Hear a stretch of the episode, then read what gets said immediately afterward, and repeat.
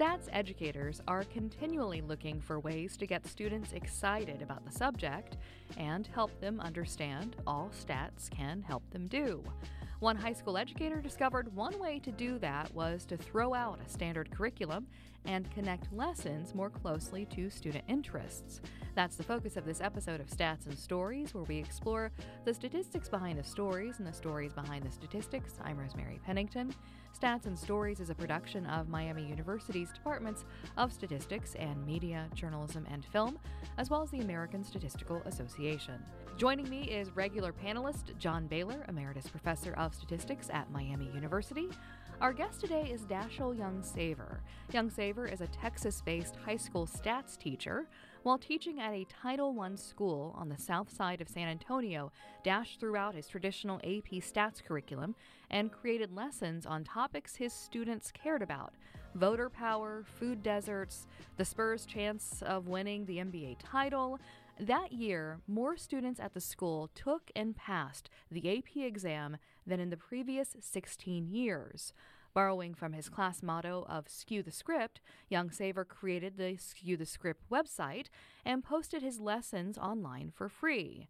Now he leads Skew the Script's efforts to provide relevant math lessons to classrooms across the country. He also writes math lessons for the New York Times. Dash, thank you so much for joining us today. Thank you so much for having me. I want to ask you about that moment before you threw out the curriculum. What made you, what brought you to that point where you're like, I just got to try something else?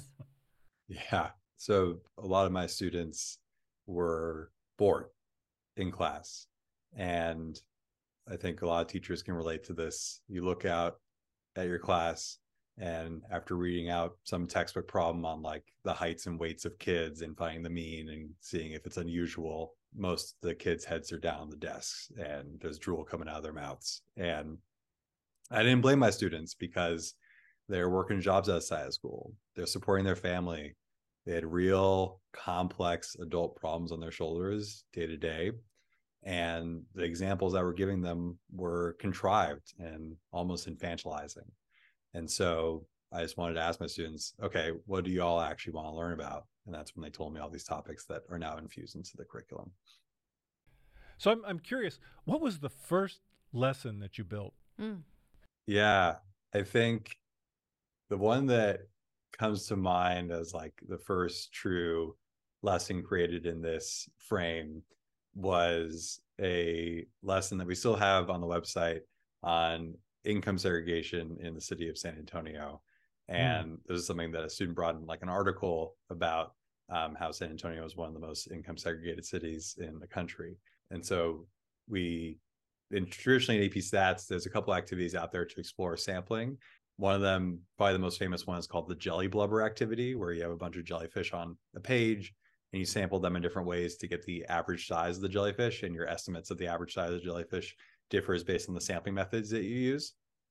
And the first year that I used that, it was you know drool on the desk kids heads down bored out of their minds and not not to dismiss that activity it's it's a very good activity um, and it it demonstrates the concept very well but for the students in my classroom it just wasn't it didn't feel very relevant. And so i made this activity where i used census data to create a map of the city of san antonio and we use different ways to sample the median income in the city and if you do a cluster sample of different neighborhoods versus if you stratify your sample by race versus if you do other sorts of sampling methods, you're going to get very different estimates of median income in the city. And then that led into a discussion of school finance and what's the most fair way to do school finance based on differences in neighborhood incomes. And we had this great nonpartisan discussion about trade offs between different sorts of systems where you're either doing balancing of funding or non balancing of funding based on what students think is most fair.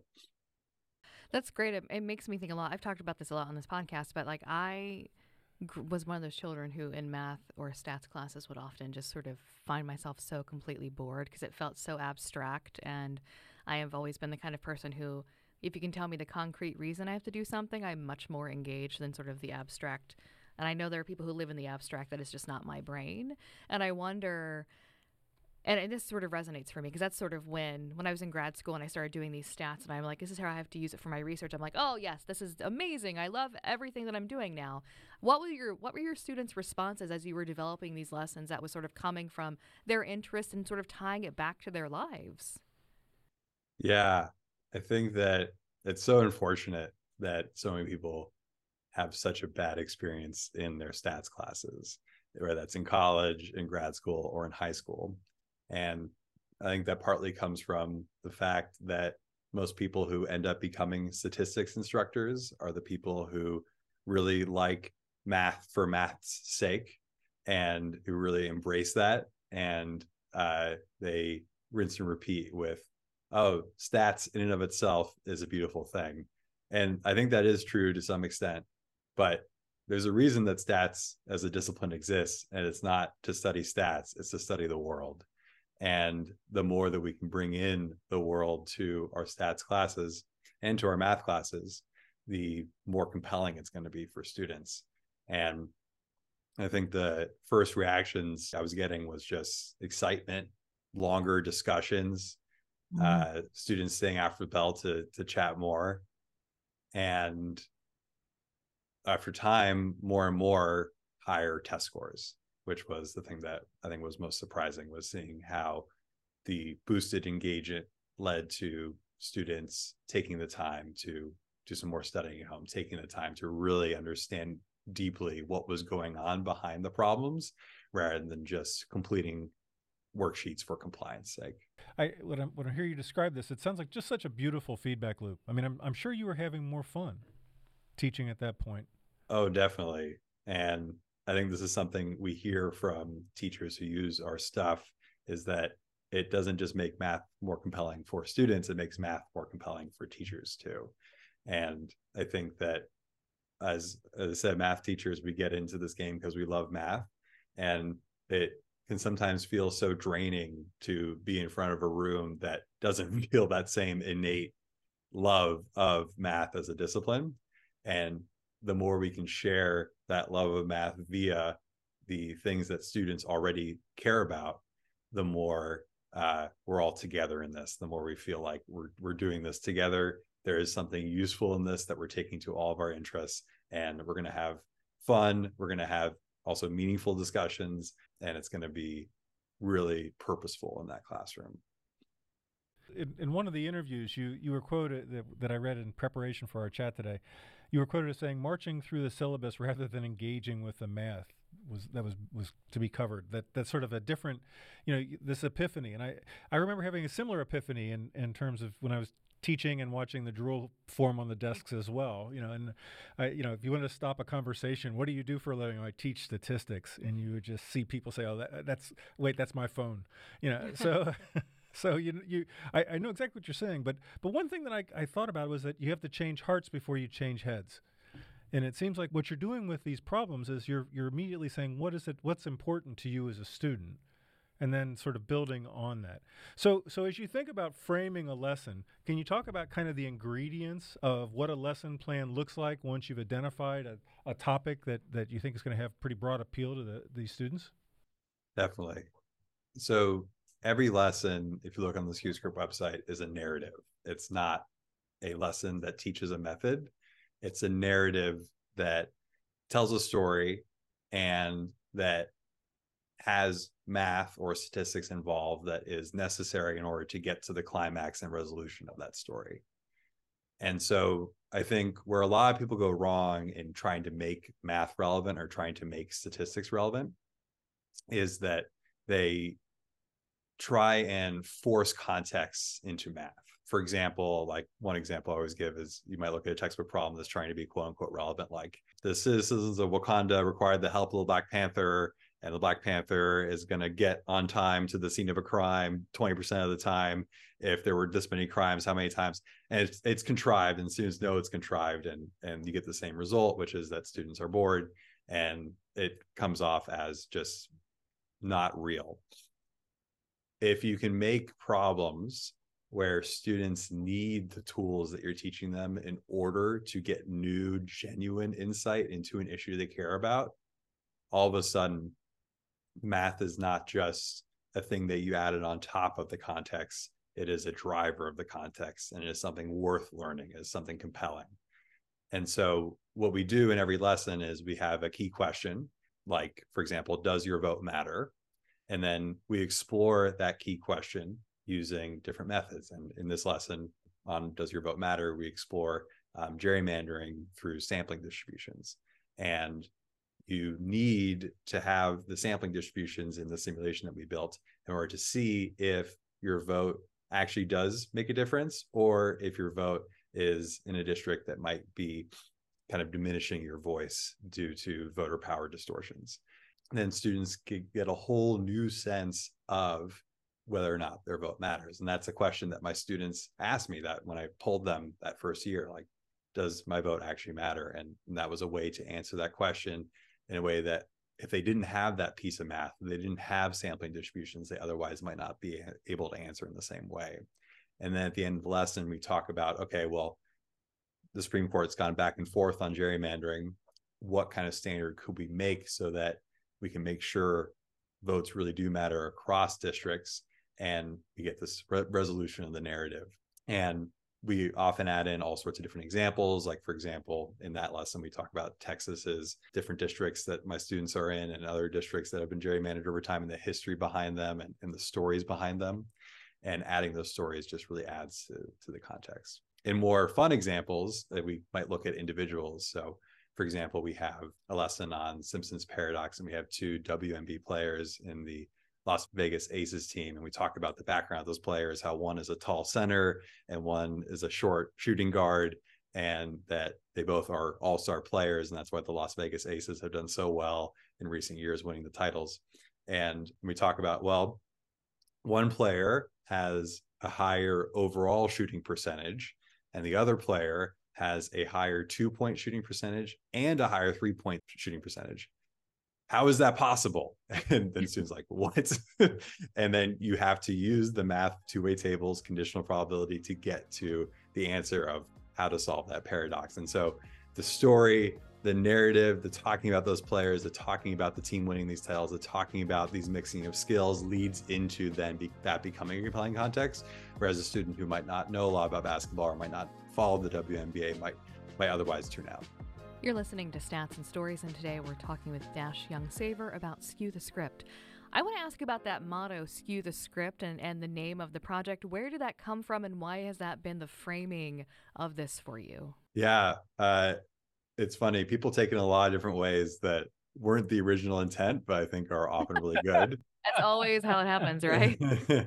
and um, I think uh, so. The the way it all started was in my class. I, I was very honest with my students and I talked to them about how expectations for them in our district were quite low. To give you a sense of those expectations, nationally, about 60% of students pass the AP stats exam year on year.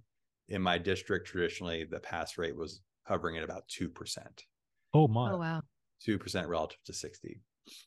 And I would talk to district leaders about this, and there was a lot of movement towards, well, we're just not going to be successful in AP. Let's move to dual credit or other things that, in my view, are just kind of lowering expectations. And I, I told my students, there's a script written about you. The script written about you is that you're not going to do well on this exam because of where you come from and that you're not capable of passing this very hard test. And that script, if you look at it in terms of data, is a right skew where mm-hmm. most of the data is on the left, a lot of ones and twos on the exam, and very few data on the right, very few three, fours, and fives. And we're going to skew the script the other way. We're going to make a left skew where there's a lot of high scores and few low scores. And that's why you see on the website the logo is a left skew distribution. So we're skewing the script the other way. And that became our motto. I started putting it at the top right hand corner of all of our class handouts. Um, it doesn't look as well designed as it does now, but I still have that. And um, students bought in, and, and we were all about skewing the script.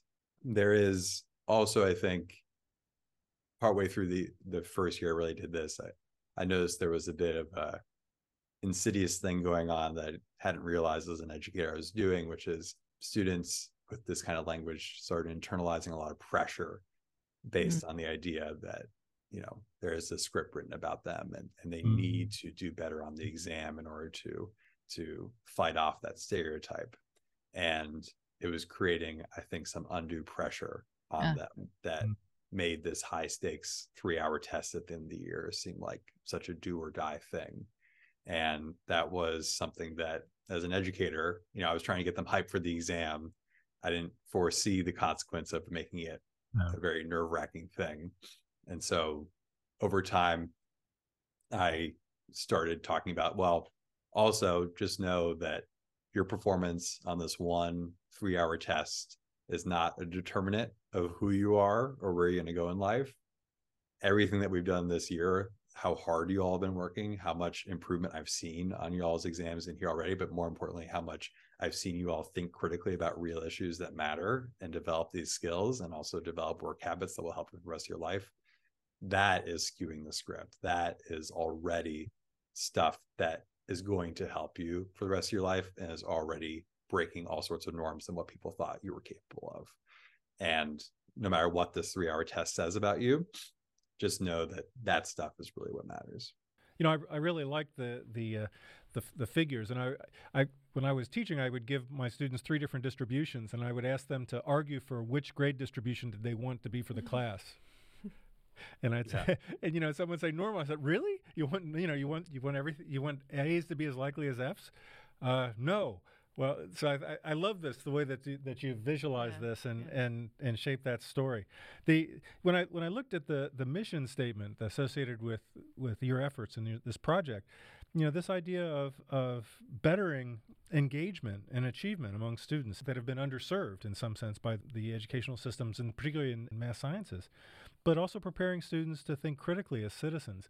I mean, both these really, really resonate. I, I think that our the, the, name of our podcast, Stats and Stories, is is really both celebrating the importance of narrative as well as the these story elements that are the the methods that you use to understand the world in which we live. So I, I was really, really impressed by that. So what what led you to kind of narrowing on those two components as your mission? So the first part of the mission boosting engagement and achievement among students from traditionally underserved backgrounds. That is kind of the story of my own classroom and what we were trying to do those first set of years among uh, students who had been underserved by the school system they were attending and through no fault of their own um, felt a bit behind. And those were students who were so incredibly capable so incredibly talented worked so incredibly hard and did much better on standardized tests that we had relative to others before them, but also now have gone off and majored in data science and gone off and, and studied these things and gone off and used data to empower their voices in various ways. And so that first part of the mission is very much tied to that. And what we've done is spread the curriculum across many classrooms across the country, including a lot in Title I schools, where teachers find that among students who are facing similar issues to the students that I was serving, where they're working jobs outside of school, supporting their family, have complex adult problems in their daily lives that they're they're dealing with, talking about real issues in class, talking about real topics is simply more compelling than talking about your more contrived examples that you find in a typical text. The other part of the mission was more of a surprise to me after mm-hmm. launching the site. And this initial spread of the site was in and of itself a big surprise. So within like a couple weeks of me putting up the website, we had a few thousand teachers signed up downloading the lessons. Now we have 20,000 teachers and it's we haven't spent any money on marketing. This is all just word of mouth, teacher to teacher, using the lessons, liking the lessons, sharing with other teachers. The first summer that I launched the site, which was like summer 2020, peak pandemic time. I uh, got an email from the Exeter boarding school up in New Hampshire, you know, the Harvard feeder. Yeah, yeah. And they were starting to use our lessons. And all of a sudden, you have my students on the south side of San Antonio using the same lessons, talking about the same issues, using statistics and data as the students at the Phillips Exeter Academy in New Hampshire. They're all developing this common language through math to talk about issues that matter. A lot of them issues that my own students personally face, and maybe in our context, issues that students haven't personally faced but are interested in exploring more about. And I think that the goal is among all students from all backgrounds to give them a more compelling version of stats and math that that talks about issues that no matter where you're coming from, you're going to have to be thinking about because they apply to everyday life and what you're thinking about when you enter a voting booth, what you're thinking about when you read the news, what you're thinking about all the time. And we live in such a divided time. I know it's a bit contrived to say, but it is true and and we all feel it. And the more that we can teach future citizens how to distinguish between correlation and causation, how to evaluate for a bias or a bias sample, how to look at a graph in their Twitter feed and see if it's misleading or not, the more that I think we can create a citizenry that that can really attenuate to what is real and what is not, what is signal, what is noise, and move forward through this era of complex information that has led many people to be misled. I really love that that this is show, that you're doing both Algebra One, Algebra Two, and AP Stat and covered in this. And you know, I, I went and I, I, signed up as a teacher right, on your site, and I've I've been been playing with some of the lessons, and I really love the electric car versus gasoline car comparison question because I I can well imagine a student thinking about what am I going to purchase? You know, if I'm going to be in this time, what does it mean to purchase this? What are break evens for costs? What's the environmental impact? And I, I, I love that there's this this element of both the this this in, lovely introduction, the video introduction to the story, but then then sort of bringing it forward and and saying okay support your decision. How do you understand? And it's all motivated that no it's yeah y equals mx plus b is a is this slope equation. That's that's kind of this generic thing that students have been bludgeoned with for for many many years.